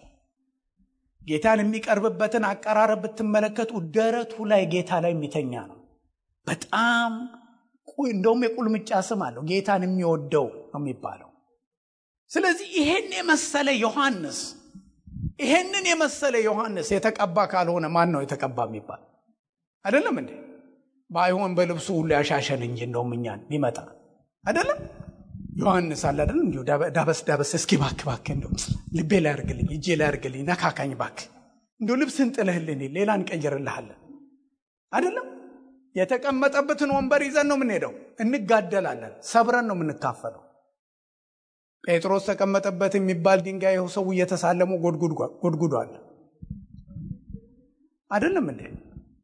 ዮሐንስ ጻድቃን ቅዱሳን የተንተራሱት የበሉበት ሳህናቸው ማንኪያቸው ተሰብስቦ አውሮፓ ውስጥ ወገኖቼ ከሪፎርሜሽን በፊት የቅዱሳን ትራሳቸው የለበሱት ልብስ የጠጡበት ምን ያሉበት እየተሰበሰበ አቤት ጉድ! ዮሐንስ እንደሱ ጌታን በአካል ላላዩት ሰዎች የጻፈውን ጽሑፍ ነው ማነብላችሁ ምን እንደሚላቸው ተመልከቱ አንደኛ ዮሐንስ ምዕራፍ 2 ቁጥር 18 ልጆች ሆይ መጨረሻው ሰዓት ነው። የክርስቶስ ተቃዋሚ መጣ ዘንድ እንደሰማችሁ አሁን እንኳን ብዙዎች የክርስቶስ ተቃዋሚዎች ተነስተዋል። ስለዚህ መጨረሻው ሰዓት እንደሆነ እናውቃለን። ከኛ ዘንድ ወጡ። ዳሩ ግን በእኛ ከኛ ወገን አልነበሩም። ከኛ ወገንስ ቢሆኑ ከኛ ጋር ጸንተው በኖሩ ነበር። ነገር ግን ሁሉ ከኛ ወገን እንዳልሆኑ ይገለጡ ዘንድ ወጡ ይላል። ውድ የጌታ ልጆች ጆሮ ያለው ይስማ አብራችሁኝ ይህን ቃል ትሉታላችሁ። እናንተም ከቅዱሱ ቅባት ተቀብላችኋል። ክብር ለእግዚአብሔር ይሁን። ምንድን ነው የሚላቸው? እናንተ ከቅዱሱ ቅባት ተቀብላችኋል። ከዛ ምንድን ነው የሚላቸው? ሁሉንም እስኪ በሉት እንደገና። አይገርማችሁም ሁሉንም ታውቃላችሁ። እውነትን የምታውቁ ስለሆናችሁ ውሸትም ሁሉ ከእውነት እንዳልሆነ ስለምታውቁ እንጂ እውነትን ስለማታውቁ አልጽፍላችሁም። እኔ የምጽፍላችሁ የምጽፍላችሁ ምንም የማታውቁ ስለሆናችሁ አይደለም። ይሄ የተቀበላችሁት ቅባት እውነትን ሁሉም ያሳውቅ ስለሆነ እሱ እናንተ ውስጥ ሆኖ ለእውቀታችሁ መሰረት የሆነ እሱ ስላለ እሱን ተማምኜ ነው ምጽፍላችሁ ነው የሚላቸው። የት ያለውን ቅባት ነው የሚተማመነው? እነሱ ጋር ያለውን ቅባት ነው። ዮሐንስ የሚተማመነው እነሱ በተቀቡበት ቅባት ነው። ዮሐንስ የሚተማመነው የሚጽፈውን ሁሉ የሚጽፍላቸው ውስጣቸው ያለው የእግዚአብሔር ጸጋ ይሄንን እውነት ሊያሳያቸው እንደሚችል እየተረዳ ነው የሚጽፍላቸው ውድ የጌታ ልጆች እኔ በበኩሌ እንደዚህ ነው ማምነው ክብር ለእግዚአብሔር ይሁን። አንድ ጊዜ አንድ ቦታ ላገለግል እንደ አጋጣሚ ነው planned ያልሆነ የድሮ ክርስቲያኖች ያለ አይደለም ስደት ስለነበረ እንደ አጋጣሚ ስንገናኝ ሁሉም የአገልግሎት እድል ነው የሚሆነው። ቃል አካፍሉን ብለው ሰዎች ተሰብስበው ስለነበረ የጌታ ልጆች ማካፈል ጀመርኩ። አብሮኝ የነበረው ወንድም ተስፍሻ አይከብድባቸውም አለኝ እኔ ብዙ ጊዜ ሳገለግል ያየሁትን ልንገራችሁ እግዚአብሔር አንድን ነገር ልናገር ጸጋ ሲሰጠኝ የሚሰሙት ሰዎችም ያንን የሚቀበሉበት ጸጋ እንዳለ መቶ በመቶ እርግጠኛ ነኝ። መቶ በመቶ ጠይቃቸው አልኩት። ዝም አለ። ይሄ የምናገረው ነገር ይገባችኋል አልኳቸው። በጣም በጣም አሉት። ገረመው። ቅባት ለቅባት ነው communication ኑ። ከተቀባ አገልጋይ ወዳልተቀቡ ሰዎች የሚወርድ ቅባት አይደለም።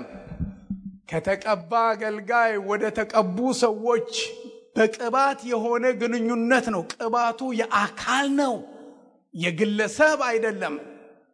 የራሴን ቅባት deodorant አድርጌ ልመጣ እችላለሁ። ጠረኔ እንደ ዲዮዶራንቴ እንደምጠቀምበት ሽቶ ሊሆን ይችላል። ነገር ግን በቅባት ከእግዚአብሔር ሕዝብ ጋር ግን አንድ ነን። ዮሐንስ እና እነዚህ ቅዱሳን ደብዳቤ የሚጽፍላቸው የሚመክራቸው፣ የሚያስተምራቸው በቅባት አንድ ናቸው። ማንም ሊያስተምራቸው አያስፈልግም። እኔ አንዳንድ ሰዎች አሉ እንዲሁ በቃ በመቀራረብ ብዛት ብዙ ስላገለገልኳቸው መምሩ ይሉኛል። አልወድም ይሄን ቃል ከዱር ፕሊስ ይሄንን አትጠቀሙላቸዋለሁ። ደመመራችን ነው ይላሉ። ባካችሁ በቀልድ የሚሆን አትጠቀሙላቸዋለሁ። ይቀፋል፣ በጣም ደስ አይልም። ለምን እንደሆን ታውቃላችሁ? አስተማሪያችን መንፈስ ቅዱስ ነው። ወገኖቼ ይሄንን ነገር እዚህ ቦታ ይሄን ስነግራችሁ እኔ ይህንን የማስተምረውን ትምህርት ልዩ ለማድረግ አይደለም። የፈለገ እግዚአብሔር የሚጠቀምበት ሰው ቢያገለግላችሁ ያለ እግዚአብሔር ጸጋ ማገልገል አይችልም።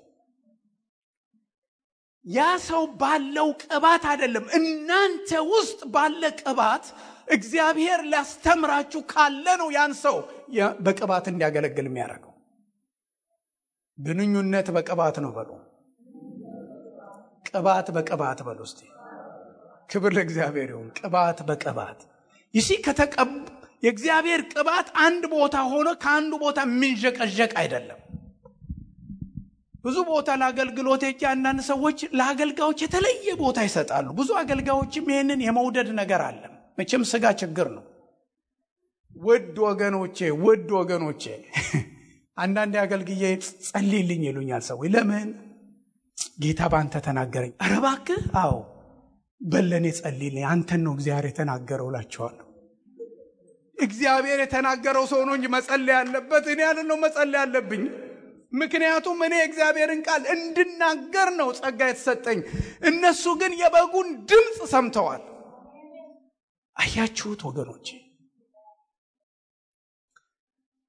ፕሊዝ please ይሄ ነገር እንዴት መዘዘኛ ነገር እንደሆነ ጆሮአችሁን ያዙና አዳምጡ። እስኪ ጆሮአችሁን ያዙ። ቀኙን ይሻላል፣ በቀኝ እንድትሆኑ ለምን እንደሆነ ልንገራችሁ። መንፈስ ቅዱስን የአካል መንፈስ አድርገን ማየትን ከጣልን የክርስቶስ ቤተ ክርስቲያን ወደ ክርስቶስ ሙላት መድረስ አትችልም። አገልጋዮች ናቸው የሚያድጉት እንጂ ቤተ ክርስቲያን አታድግም። ትልቁ ችግር ሰዎች ላይ ያጎላ አገልግሎት ላይ ያጎላ ሚኒስትሪ የተቀባ አገልጋይ የሚለው አባባል ብዙ ብዙ ብዙ መዘዝ መዘዝ መዘዝ አለው። አገልጋዮችን በገንዘብ ያደልባል፣ በክብር ያደልባል፣ የእግዚአብሔር ሕዝብ ይከሳል። አያችሁት? እንደዚህ ያለ አይነት አመለካከትን ሙልጭ ብላችሁ መታጠብ አለባችሁ። ክብር ለእግዚአብሔር ይሁን። ክብር ለእግዚአብሔር ይሁን። ስለዚህ ሐዋርያው ጳውሎስ መንፈስ ቅዱስን ሲናገር እንዴት እንደሚናገር አይተን እንጨርስ። ይሄ እየሰፋ የሚሄድ ነገር ስለሆነ ራሴን መግታት አለብኝ። በአንደኛ ቆሮንቶስ ምዕራፍ 12 ላይ ሲናገር ቁጥር ሰባት ላይ ምን እንደሚል ተመልከቱ። ነገር ግን መንፈስ ቅዱስን መግለጥ ለእያንዳንዱ ለጥቅም ይሰጠዋል። ማንን መግለጥ? መንፈስ ቅዱስን መግለጥ። ለምንድን ነው? ምንድን ነው መግለጥ ማለት? መንፈስ ቅዱስ ውስጣችን ገብቶ ማህተም ሆኖ የልጅነት መንፈስ ሆኖ ቁጭ አይልም፣ ይገለጣል ከውስጣችን። እናንተ ውስጥ ይገለጣል ወገኖቼ። በምትጸልዩት ጸሎት ይገለጣል። ለቅዱሳን ሸክም ይሰጣችኋል። ሰዎችን ልታጽናኑ ቃል ይሰጣችኋል። እግዚአብሔር መንፈስ ቅዱስ በውስጣችሁ በብዙ አሰራር ይገለጣል። እግዚአብሔር ይመስገን። ድሮ ልጆች እያለን በፍቅር የሚኖር በእግዚአብሔር ይኖራል የሚለውን ትምህርት አስተምር ነበረ። እግዚአብሔር በፍቅር ይመራል።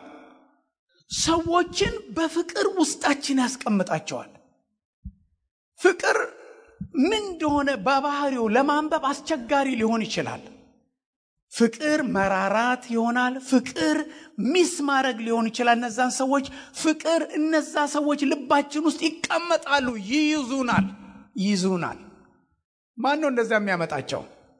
ጌታ ነው የሚያመጣቸው። እስኪ ደውሉላቸው እነዛ ሰዎች ጋር።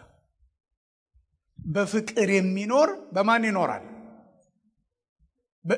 ዮሐንስ ነው ይህን የሚለው። በፍቅር የሚኖር በማን ይኖራል? ምንድን ነው የምትሏቸው? እኔ እንደዚህ አንድ ጊዜ አንዲት እህት አብረን እንደዚህ ቁጭ ብለን እያለን የሚገርማችሁ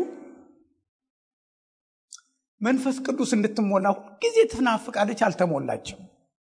እንደዚህ እያስተማርኩ ልዩ ፍቅር፣ ሰማያዊ ፍቅር በውስጤ ተሞላሁ ለሷ። ምን ልበላት? ሰው የወደደውን ሰው ምንድን ነው የሚለው? ዛሬ በመንፈስ ቅዱስ ትሞያለሽ አልኳት። ፍቅር ነው ያናገር እንጂ የሆነ ነገር አልመጣብኝም። ሄዳ የዛኑ ምሽት በመንፈስ ቅዱስ ተሞላች። አንድ ጊዜ አንድ ወንድም ዛሬ የት ነው የምትውለው አለኝ። ፍቅር ወደ ዋለበት ነው የምውለው አልኩት። እኔም አብሬ ልሄድ አለ። ፍቅርን መከተል ከቻልክ አብረን ውላ፣ አለበለዛ በእግራችን ብንሄድም አራምባና ቆቦ ነን አልኩት። ፍቅርን መከተል ነው። እግዚአብሔር በፍቅር ሰዎችን በውስጣቸው ያስቀምጣል። መንፈስ ቅዱስ ራሱን ሲገልጥ ሁልጊዜ በአብዛኛው በፍቅር ይገለጣል። እነዛ ሰዎች ትወዷቸዋላችሁ። ለምን እንደሆነ አታውቁ ሚስጥሩ። እስኪ ደውሉላቸው። ጌታ ይወድሃል፣ ጌታ ይወድሻል፣ እግዚአብሔር ይባርክህ ብትሏቸው ያለቅሳሉ። እኔ አይቻለሁ ወገኖቼ። አንዳንድ ሰዎች እንደዚህ በፍቅር እግዚአብሔር አስቀምጧቸው በጥቂቱ ሰው ብቻ ሆኜ እንኳን እንደው ጌታን አይቼ በፍቅር ተሞልቼ የተናገርኩት ቃል ስንት ሰዎች ተፈውሰው አይተናል። ክብር ለእግዚአብሔር ይሁን። እግዚአብሔር ምንድን ነው? በፍቅር የሚኖር በማን ይኖራል? እግዚአብሔር አለ እዛ ውስጥ። መንፈስ ቅዱስ ሲገለጥ ማየት ከፈለጋችሁ በሕይወታችሁ ይሄንን በሕይወታችሁ ሲክ አድርጉ። ክብር ለእግዚአብሔር ይሁን። ለነዛ ሰዎች መጨከን አትችሉም። ትራራላችሁ። ደግነት፣ በጎ ነገር ታስቡላቸዋላችሁ። የምታደርጉት ነገር ሁሉ አያጠግባችሁም። is something ስለምትወዷቸው በፍቅር እግዚአብሔር ራሱን ይገልጣል። እግዚአብሔር ስም ብሩክ ይሁን። መንፈስ ቅዱስን መግለጥ ይላል። በፍቅር ስንኖር በእግዚአብሔር ስለምንኖር መንፈስ ቅዱስ በእኛ ውስጥ ሆኖ እዚህ ላይ እንደ ናሙና በተገለጡ ስጦታዎች ውስጥ ሁሉ ይገለጣል። ታመው ካሉ ሰዎች ልባችሁ ካራራላችሁ ጌታ ሆይ ከብዙ ኃጢአት ጋር በሆነ ልቤኔ ከራራው ለዚህ ሰው አንተማ እንዴት ብላችሁ ውድ ወገኖቼ የፈውስ ስጦታን ብዙ ጊዜ ወደፊት አስተምራለሁ። ሰዎች የሚፈወሱት በስጦታ አይደለም፣ በክርስቶስ ቁስል ነው። is very important። የፈውስ ስጦታ ኪኒን ማደያ አይደለም፣ መንፈሳዊ ኪኒን ማደያ አይደለም። የክርስቶስ ቁስል እንደሚፈውስ የሚገባቸው ሰዎች የሚጸልዩት ጸሎት ነው። የክርስቶስ ቁስል ነው የሚፈውሰን። ስለዚህ ሰዎች ታመው ስታዩ የእሱ ቁስል እስካለ ድረስ ልትጸልዩላቸው ትችላላችሁ፣ ውስጣችሁ ፍቅር ካለ። እኔ ጌታ ሆይ ለከሊት የምጸልየው የፈውስ ስጦታ ስላለኝም አይደለም። ይህንን ህመም ይህንን ህመም አይቼ ከንፈሬ መጥቼ መጥቼ መሄድ አልችልም ብላችሁ ብትጸልዩ ፍቅር የሆነው እግዚአብሔር ሊዳስሳቸው ይችላል። መንፈስ ቅዱስ ራሱን ይገልጣል። እናንተ ውስጥ ሆኖ ይገለጣል። ውድ ወገኖቼ ይሄንን የእግዚአብሔር ሕዝብ እንዲለማመድ በጣም መደረግ አለበት። አገልጋዮች ራሳቸውን ያዋደዱበት የነበራቸው ሹመት አልበቃ ብሎ የቅጽል አይነት የቅጽል አይነት እየተጨመረ ጣጣ ውስጥ እየተገባ ነው ያለው። የእግዚአብሔር ሕዝብ ቤተ ክርስቲያን ወደ ክርስቶስ ሙላት የምትደርሰው በመንፈስ ቅዱስ ስራ ነው። መንፈስ ቅዱስ የአካል መንፈስ ነው። በእናንተ ውስጥ ያደረው የእግዚአብሔር መንፈስ ይገለጣል። እኔ ያደግኩበት ወደ ጌታ የመጣሁበት ዘመን ፓስተር የሚባል ነገር ቋንቋውን ተጠቅመን አናቅም። ወንጌላዊ የሚባሉ አሉ። እነሱ እንደነ ፊልጶስ እየተነጠቁ እንደሚሄዱ አይነት ነው እንጂ የምናያቸው ወንጌላዊ ከሌምጣ ኪምጣ የሚባል ከወንጌላዊ ጋር የተገናኘ ታሪክ አልነበረንም። መድረክ ላይ ሰዎች ሲሰብኩ እናያቸዋለን። ጋሽ ከሌ ምናምን ነው የምንላቸው አይደለም። ወንድም እግዚአብሔር የተመሰገነ ይሁን። አብረን ያደግን ወገኖች እዚህ ያሉ እግዚአብሔር የተመሰገነ ይሁን። ስለዚህ በድሮ ዘመን በነበርንበት ጊዜ እኛ ያደግነው ፓስተር ከሌ አስተምሮኝ አይደለም። አስተማሪው መንፈስ ቅዱስ ከቅዱሳን ጋር ስንሰበሰብ እያስተማረ ነው። እንደዚህ ዘመን አልነበረም። ብዙ ጭንቅ፣ ሰልፍ፣ ስደት፣ መከራ ነበረ። ያስታጠቀን መንፈስ ቅዱስ ነው። የክርስቶስ መንፈስ ነው ያስታጠቀን። በዚያን ዘመን ማንም ሰው equip አረኩት፣ አሳደግኩት፣ እንዲያረኩት የሚባለው ጉራ ቸርቸራ የለም። ሁለትም ሶስትም ስንሰበሰብ ማዕዱን የሚያዘጋጀው ቅዱሱ ጌታ ታማኙ እረኛ ነበረ። እዛ ተገናኝተን ማንም ሰው ላይ አይኖቻችን የሉም። ፍጹም ፍቅር፣ እውነተኛ ፍቅር ነበረ። ቤተ ክርስቲያን ፕሮግራም አውጥታ የሚጸለይ ጸሎት ፕሮግራም ሊኖር ይችላል። አብዛኛው ninety percent ክርስቲያኑ ነው የሚጸልየው በውስጡ ባለው ጸጋ ሰው ቤት ሄዳችሁ ተንበርክካችሁ ታድራላችሁ እንጂ አልጋ የሚያዘጋጅላችሁ የለም። በድሮ ዘመን ክብር ለእግዚአብሔር ይሁን። በጣም ጸጋ ነበረ። ለምን? ቤተ ክርስቲያን ነበርን ያኔ። ቤተ ክርስቲያን ነበርን ያኔ። አገራችንን የጎብኛት ብለን ብለን ብለን ያመጣነው ጸሎት ያስከተለብን መድረክና የመድረክ ተዋንያን ነው። ያኔ የነበረችው ቤተ ክርስቲያን ቅዱሳን አብረው የጸሎት ፕሮግራም ይሁን ምናምን አድረው ሲመጡ መስሪያ ቤት ስትሄዱ ሰዎች ዛሬ church ነበርክ ይሏቸዋል። ምን ነው ስትሉ ፊት ያበራል ይላሉ። ዛሬ church ጨፍሮ የወጣ ሁሉ አቧራ መስሎ ነው የሚሄደው። ሰይጣን ያስደነገጠው የሚመስል ስንት ክርስቲያን ነው ያለው። የድሮ ክርስትና ወዝ አለው፣ ጣዕም አለው፣ ውበት አለው ወገኖቼ። ለምን? መንፈስ ቅዱስ የአካል መንፈስ ነበር። ክብር ለእግዚአብሔር ይሁን። የምን መንፈስ ነበር? የአካል መንፈስ ነበረ። እኔ ማንም ሰው አሁን የማገለግለውን አገልግሎት በርቀትም ያየ የለም፣ እኔም አላየሁም። ከእግዚአብሔር ሕዝብ ጋር ግን አብረን አብረን አብረን የጌታን ቃል እንበላለን፣ እንመገባለን። እንዴት ነው እግዚአብሔር ያሳደገን እያልኩ እደነቃለሁ። ውድ ወገኖች እንዴት ነው ያሳደገን? እውነተኛው እረኛ የቤተ ክርስቲያን ራስ የእግዚአብሔር ልጅ ኢየሱስ ክርስቶስ በመንፈስ ቅዱስ በቤተ ክርስቲያን ውስጥ ይጎላመም ነበረ። የተዝረፈረፈው ልብሱ ያልነካቸው አልነበሩም በዚያን ዘመን። ስለዚህ መንፈስ ቅዱስ ለእያንዳንዱ ለጥቅም ይሰጠዋል ሲል ለጋራ ጥቅም ሁላችን እንድንጠቃቀም መንፈስ ቅዱስን መግለጥ እኔ ወንድሜ እንድጠቅም ወንድሜ እኔ እንዲጠቅም እኔ ይህንን እግዚአብሔር እንዴት እንደሚያነሳው እንቆቅልሽ የሚሆንብኝን ነገር ልንገራችሁ። ዛሬ ይሄ መድረክ እናንተ እንደዚህ አስቀምጦ ወደዚህ ነው የምታዩት። one way ክርስትና እለዋለሁ። ይሄ one way two አይደለም፣ ወደኋላ የሚያይ የለም። one way ነው። ሁሉም ወደዚህ ነው የሚያየው። ይሄንን one way multi way ካላረገው እግዚአብሔር ሊሆን አይችልም። multi way ካላረገው አይኖቻችን ከመድረክ መነሳት አለባቸው። አይኖቻችን ከአገልጋዮች መነሳት አለባቸው። አገልጋዮችን መድረክ ማየትን መተው አለብን። ይሄ እንዴት እንደሚያደርገው እግዚአብሔር እኔ አላውቅም፣ ግን አገልጋዮች ያለን ኃላፊነት ማስተማር ነው። የክርስቶስ መንፈስ የአካል መንፈስ ነው።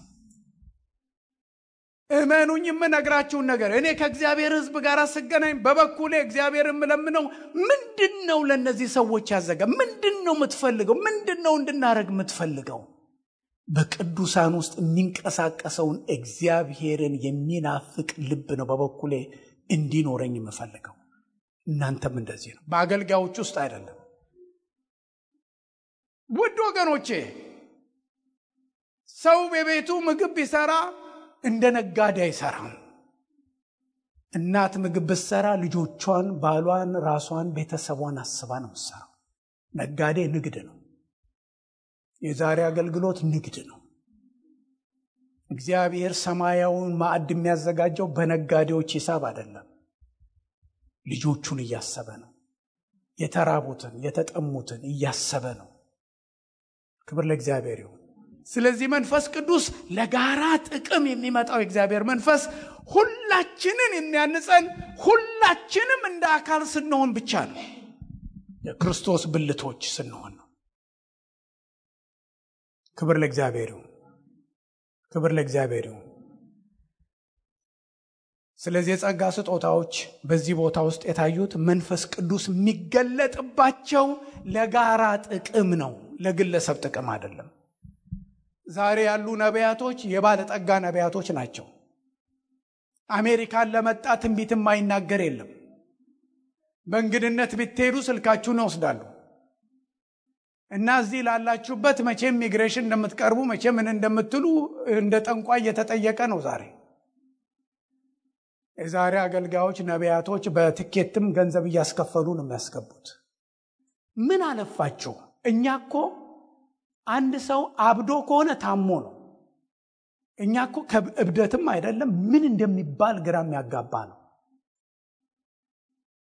በክርስቶስ ሞትና ትንሣኤ የተገኘው ለክርስቶስ ሙላት ምክንያት የሚሆነው መንፈስ ቅዱስ በእንዲህ መንገድ እንዳለ አምነን መኖራችን ራሱ አይምሮውን ከላዩ ላይ እንደተነሳበት ሰው የሆንን ይመስለኛል። በመንፈሳዊ ነገር ትልቁ ጉዳይ ኢየሱስ ክርስቶስ ብቻ ነው። አገልጋዮች እያነሰን ክርስቶስ እየላቀ እኛ ዝቅ እያልን እሱ እየሞላን ነው የምንሄደው። ቤተ ክርስቲያን በምታድገው እድገት ነው የአገልግሎት ጥንካሬ የሚለካው እንጂ አገልጋዮች እዚህና እዛ ኢንተርናሽናል ነው እየተባለ መራወጣቸው መሮጣቸው አይደለም። ያገለገሉትን አገልግሎት በስታቲስቲክስ ማሳየቻቸው አይደለም። ያገለገልነው ህዝብ የእግዚአብሔር ህዝብ ሆኖ ካልታየ is something wrong።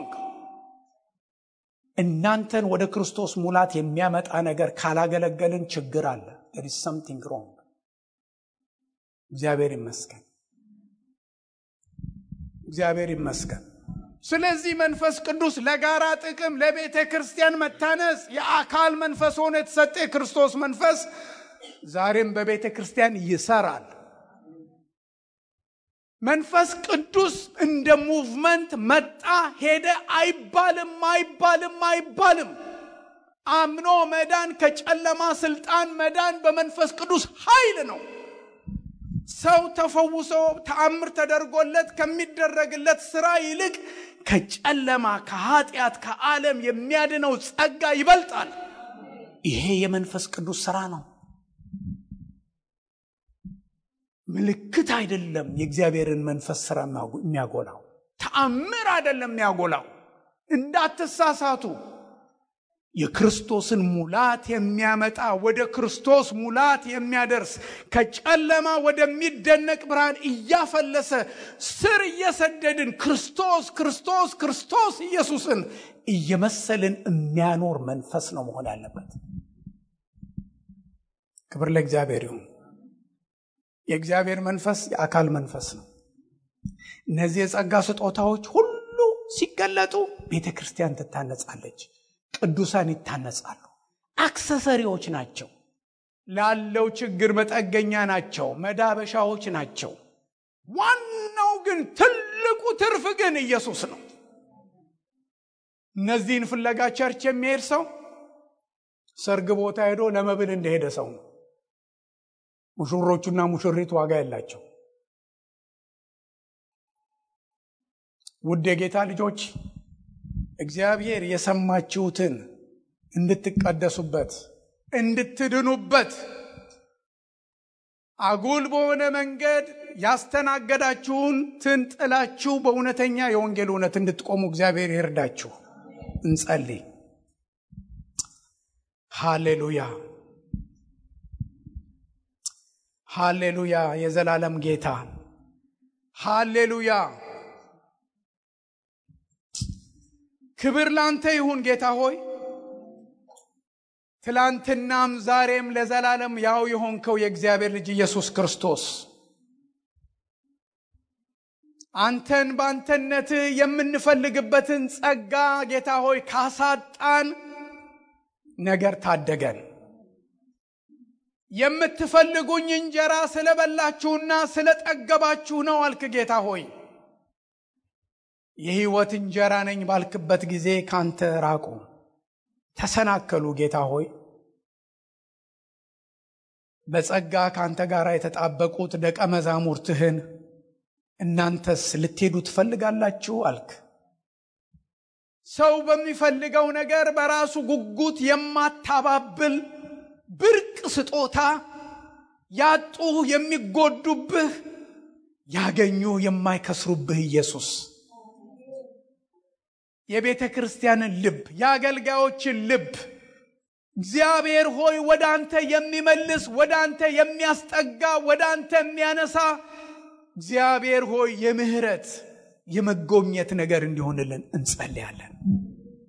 ኢየሱስ ኢየሱስ ኢየሱስ የእግዚአብሔር ልጅ በቀራኔው መስቀል ላይ የሞትከው ደምህን ያፈሰስከው ቤተ ክርስቲያንን ጌታ ሆይ ከድፈት ከፊት መጨማደድ ቀድሰህ አድነህ አጥበህ አንጽተህ ለራስህ ልታቀርብ የምትፈልግ ጌታ እኛን ዛሬም በመንፈስ ቅዱስህ በቃልህ እየቀደስክ ለአንተ ጌታ ሆይ እንታቀርበን ለምንሃለን።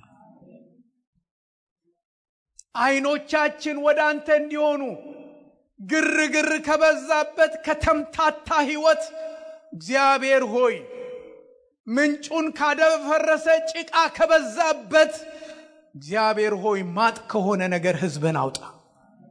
የጠለለውን የከበረውን የእግዚአብሔርን ልጅ ክብር እያየን የኢየሱስን ክብር እያየን በክርስቶስ ፍቅር እየተለከፍን ለአንተ ጌታ ሆይ ሕይወታችንን ምንሰጥ ከአንተ ውጭ ማንንም እስከማንሻ ነፍሳችንን እስከ ሞት ድረስ እስክንሰዋልህ እንድንሰጥልህ እርዳን።